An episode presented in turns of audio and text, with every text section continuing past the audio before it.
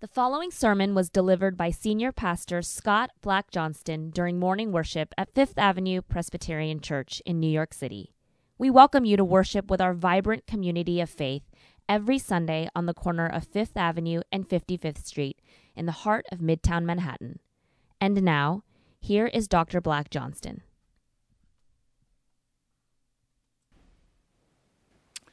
Let us pray.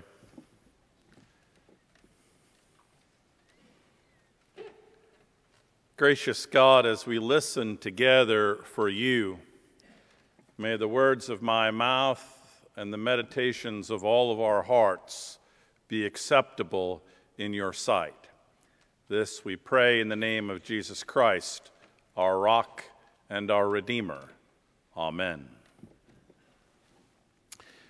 This fall, here at Fifth Avenue Church, we are considering together what it means to curate your heart. Our aim in this is first to talk about jettisoning, getting rid of destructive and unhealthy habits that have latched onto our souls that we have come to see as being normal. Last week, we talked about anger.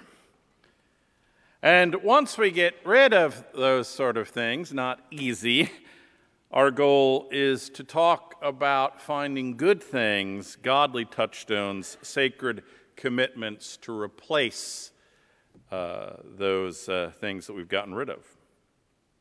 This morning, our guide on this journey is Psalm 42.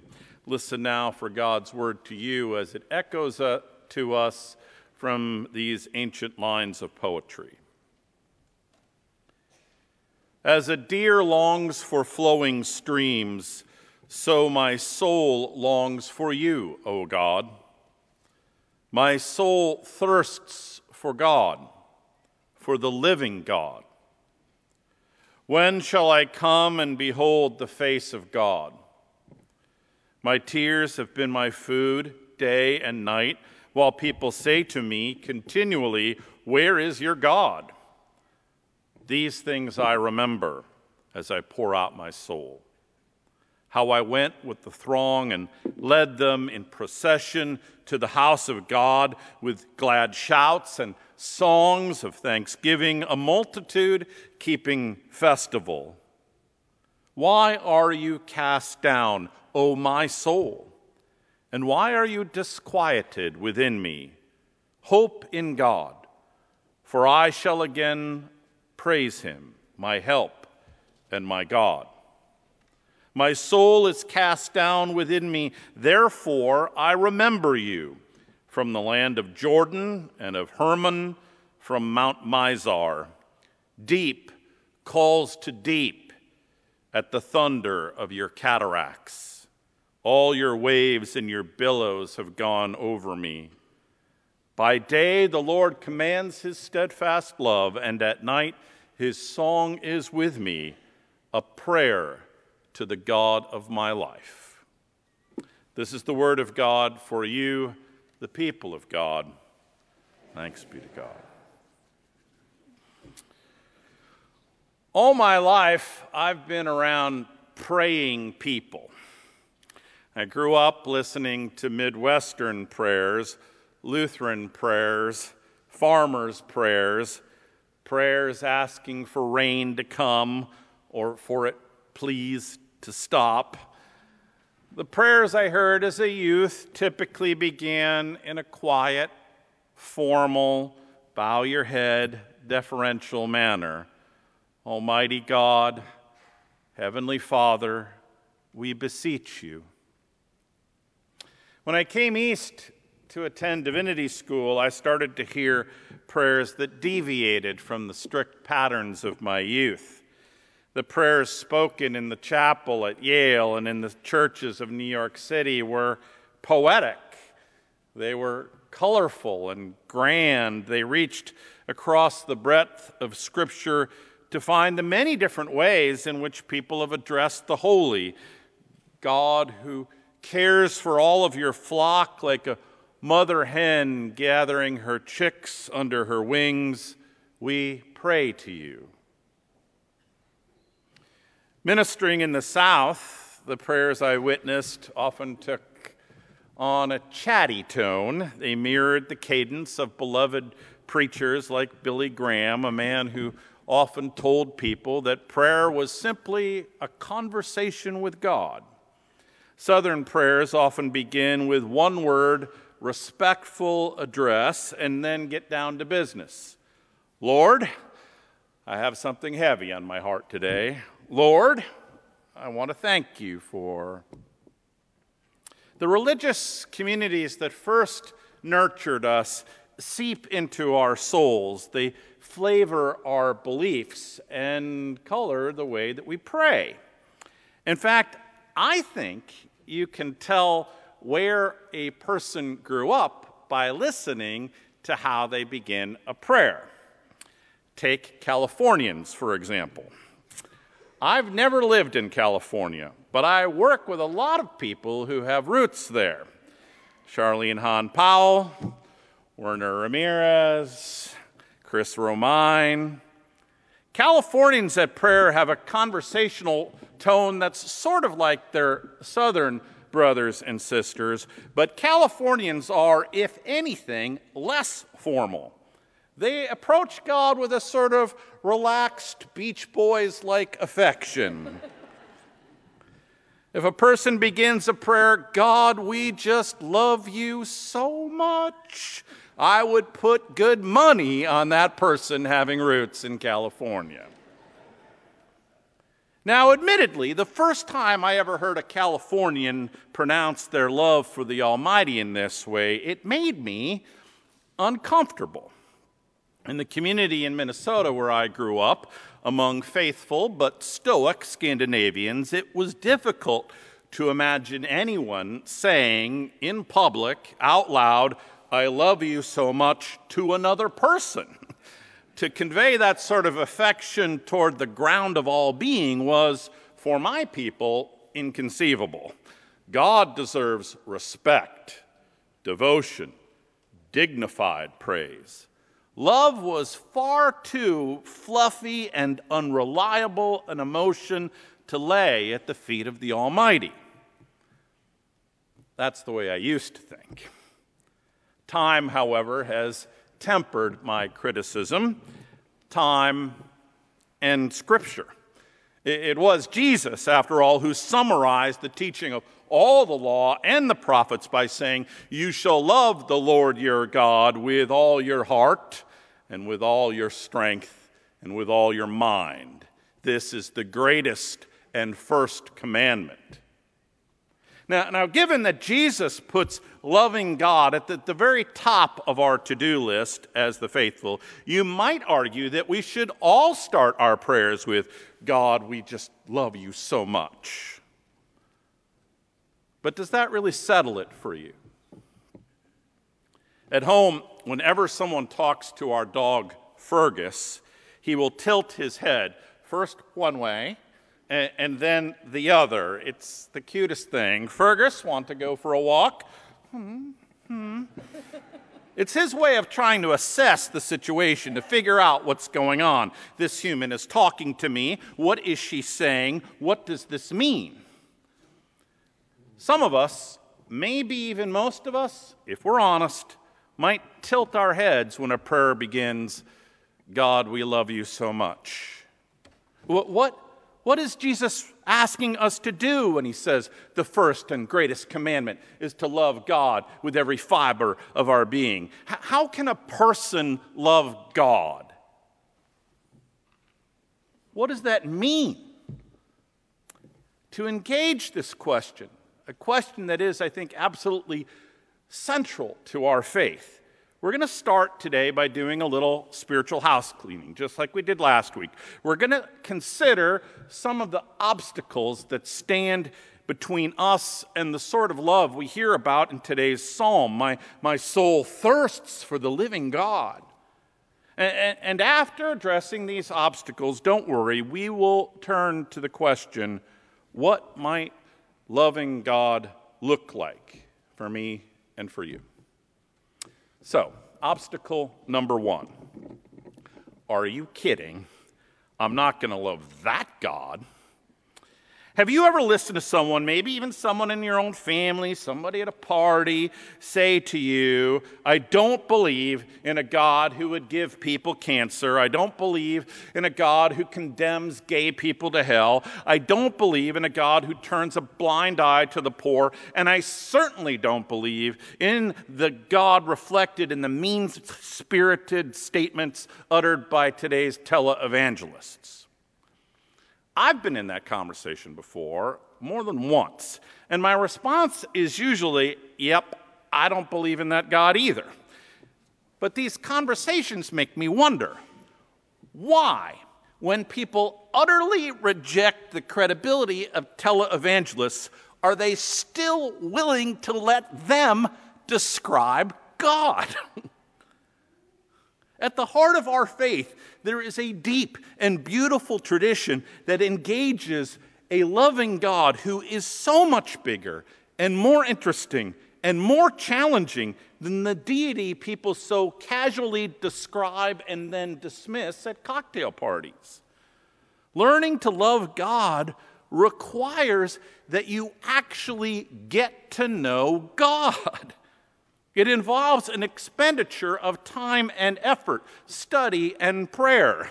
And, and I know this bothers some folk. Wait, they say, shouldn't love be easy? Can't you just tell us a story, preacher, and suddenly our hearts will turn and we'll have a warm and lasting glow here that will connect us with our Creator? If only it were that easy. And that brings us to obstacle number two why isn't it easy? People often let me know in subtle and somewhat embarrassed tones that they don't want to have to work at faith. They imply that religion should be there, waiting for you to need it. Religion, at its best, they will explain to me, looks like a church throwing its doors open on 9 11 and welcoming crowds into a safe and sacred place. Faith ought to be a, a fire extinguisher, a life preserver, a place where you can go when everything is falling apart. And what's wrong with that? Nothing at first glance. Faith is all of those things a fire extinguisher, a life preserver, a place you can go when everything's falling apart. It really is. But here's the thing when we restrict that to God's entire portfolio, when we only turn to God when things are falling apart, our faith gets kind of weird. One of my former colleagues used to call this approach to belief the pooper scooper God. Now, for those of you who did not grow up experiencing small town parades, let me explain. In the 4th of July parades of my youth, there were tractors and fire engines and floats for the American Legion. There were also horses and ponies and occasionally a pair of oxen pulling a wagon. Immediately after each of the sets of animals passed by, a cavorting clown would come dancing his way down Main Street with a shovel and a bucket. These fellows were there, well, just in case manure were to happen. They called themselves the pooper scoopers. Sometimes we put God in that role. God's the one running along behind us, ready to clean up the little messes and the big ones. God will help you find your lost keys, and God will take your panic calls when life has turned upside down. Now, let me be clear. Again, I'm not saying God isn't there for you in hard times. God is. God has great comfort to offer the suffering, God has tremendous hope to offer the discouraged this is true. But it is a truth that is part of a bigger truth. God, my friends, wants more than the damaged parts of your heart. God wants all of you. To experience God, the real God, the God Jesus introduces us to, you have to make a commitment. You have to go all in. You have to hang out with God. You have to seek God on, on great days and cruddy days and just plain ordinary ones too. And, and if that sounds sort of like uh, marriage, it is. In joy and in sorrow, in sickness and in health, for richer or for poorer. The real God is not content to be your pooper scooper. The real God First time that's ever been said in this sanctuary. the real God, poor Bryant Kirkland, the real God wants a relationship, a reciprocal relationship with you. Of course, as any psychologist will tell you, having a real relationship means we have to have bandwidth to focus on the other. And that brings us to obstacle number three we are a distracted people. I could spend the rest of this sermon listing the things that distract us from God. And by the way, from each other. The things that clamor for space in our hearts and push our relationships to the side. There are the typical sins like greed. Oh, I'll make time for God and my family once I've made enough money pride. Oh, I'm too sophisticated, too smart to spend time on this God thing. Lust. As I wrote in the Friday email, St. Augustine confessed that there was a season in his life when he was too much of a player to have time for God. He famously prayed, Lord, make me chaste, but not yet. But rather than continue this list, I want to pause there with St. Augustine. Instead of ticking off all the seven deadly sins, I want to notice something about Augustine's prayer. The good bishop sees sin not so much as a corrupting force, but as a distraction.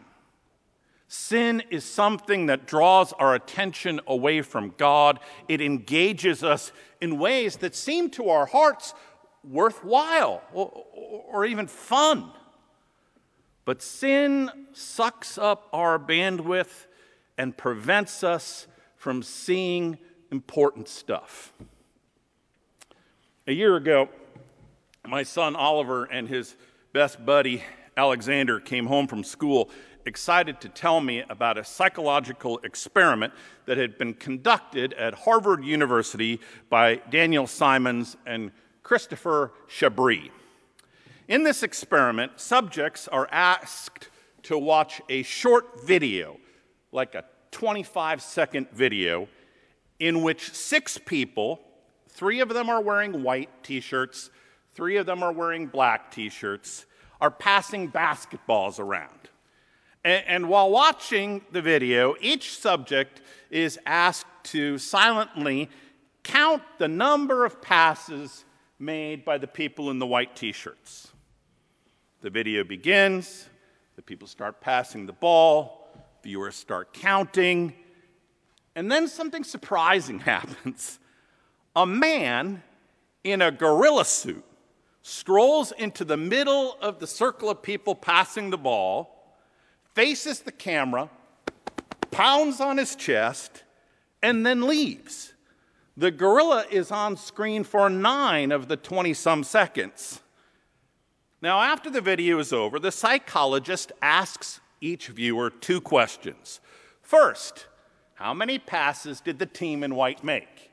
Answer 15.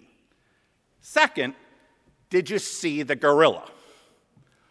Over 50% of the people who watch this video answer, What gorilla? I often hear people say, How can I love something, Pastor, that I cannot see? Seeing is believing. Show me God, and, and I'll consider this faith thing.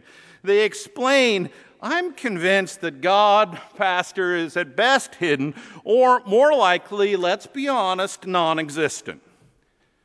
In this, people fail to consider another possibility. Could it be that they are simply too distracted to notice God, the invisible gorilla in their midst. Mary, Mary, Oliver has a short poem that I think gets at this. The poem is entitled Praying. Here's how it goes It doesn't have to be the blue iris, it could be weeds in a vacant lot or a, a few small stones. Just pay attention. Then patch together a few words. And don't try to make them elaborate. This isn't a contest, but a doorway into thanks and, and a silence in which another voice might speak. Pay attention, says Mary Oliver. To fall in love is to pay attention, it's to notice the other. It's to notice what makes another person unique and, and interesting and captivating. My wife Amy and I have been married for almost 30 years.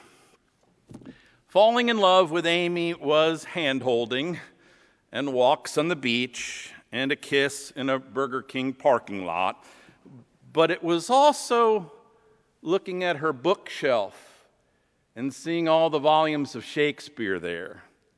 It was noticing the Delta Blues records on her turntable. It was taking inventory of the dozens of Katharine Hepburn videos stacked up next to the TV. Falling in love is paying attention to the other. Now, what does that mean when it comes to God? Well, I have two suggestions, and uh, then I'm done.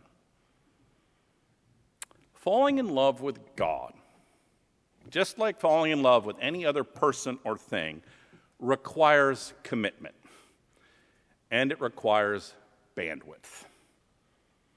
To fall in love with God, to, to learn to pray like a Californian, requires that we get ourselves to a place where we can really listen.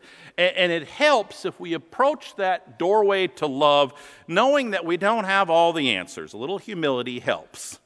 It also helps if we are able to distance ourselves from other voices, if we can seek out, yes, silence or, or something a lot like silence. There's a fabulous line in today's psalm Deep calls to deep at the thunder of your cataracts. To my ear, this is one of Scripture's most beautiful verses, but, but what does it mean? Well, basically, the background to today's text is a story of struggle. You, you heard it in the passage. The psalmist has been looking for, but not finding God. Tears, she says, have been her food day and night. So she goes out into the wilderness, out to the place where Moses talked to God. She, she hikes through the desert to the mountains, and there, standing next to a waterfall, a cataract, she hears something. Deep calls to deep. Now, when you think about it, the psalmist's claim seems almost ridiculous. If you've stood next to a big waterfall, a really big waterfall, you know that its tremendous thunder obliterates all other sound. How could she hear anything? But I think that's precisely the psalmist's point as tons of water pour down, pounding against stone. Her mind clears. She's stepped into an ancient isolation tank. And at this place, in this space, no other voices can speak. Everything is just thunder and, and more thunder. And then plunging her thirsty soul into the roaring sheets of water, the psalmist hears something. Deep calls to deep. Deep calls to deep. The thrum of the deep, true, trustworthy voice at the heart of the cosmos reaches her. Here is the one that she's been searching for, no longer distracted. God's voice becomes clear. It's a moment she will cherish forever. It's love. She writes, At night, his song is with me, a prayer to the God of my life. Now, can I promise you that if you travel out to Mount Mizar, deep in the land of Jordan, and find yourself a massive waterfall to stand under, that you will be met there by God and that you will fall in love? no. No one can make that promise. But still, there is something I can say to you with certainty. Something I suspect you already know. Your heart thirsts for an encounter like that. Your soul longs for it. And this longing, when we listen to it, when we give it space and credibility, when we give it permission to chase after waterfalls and to carve out places of silence, when we allow it to pay attention to stones and weeds, this longing will guide you. When you let your heart search for what it wants, what it really, really wants, well, then, my friends, at any moment, there's a chance that you'll find yourself falling into the arms of infinity. This is the one windmill in life worth tilting after. When you let your thirsty soul head for water, there will always be a chance, standing in the cataract, that you will discover, as Werner puts it, that you are deeply, deeply loved. There is a chance that you will want to love this one back with all your heart and soul and mind. There's a chance you will find yourself falling to your knees and ridiculously praying, God, I just love you so much.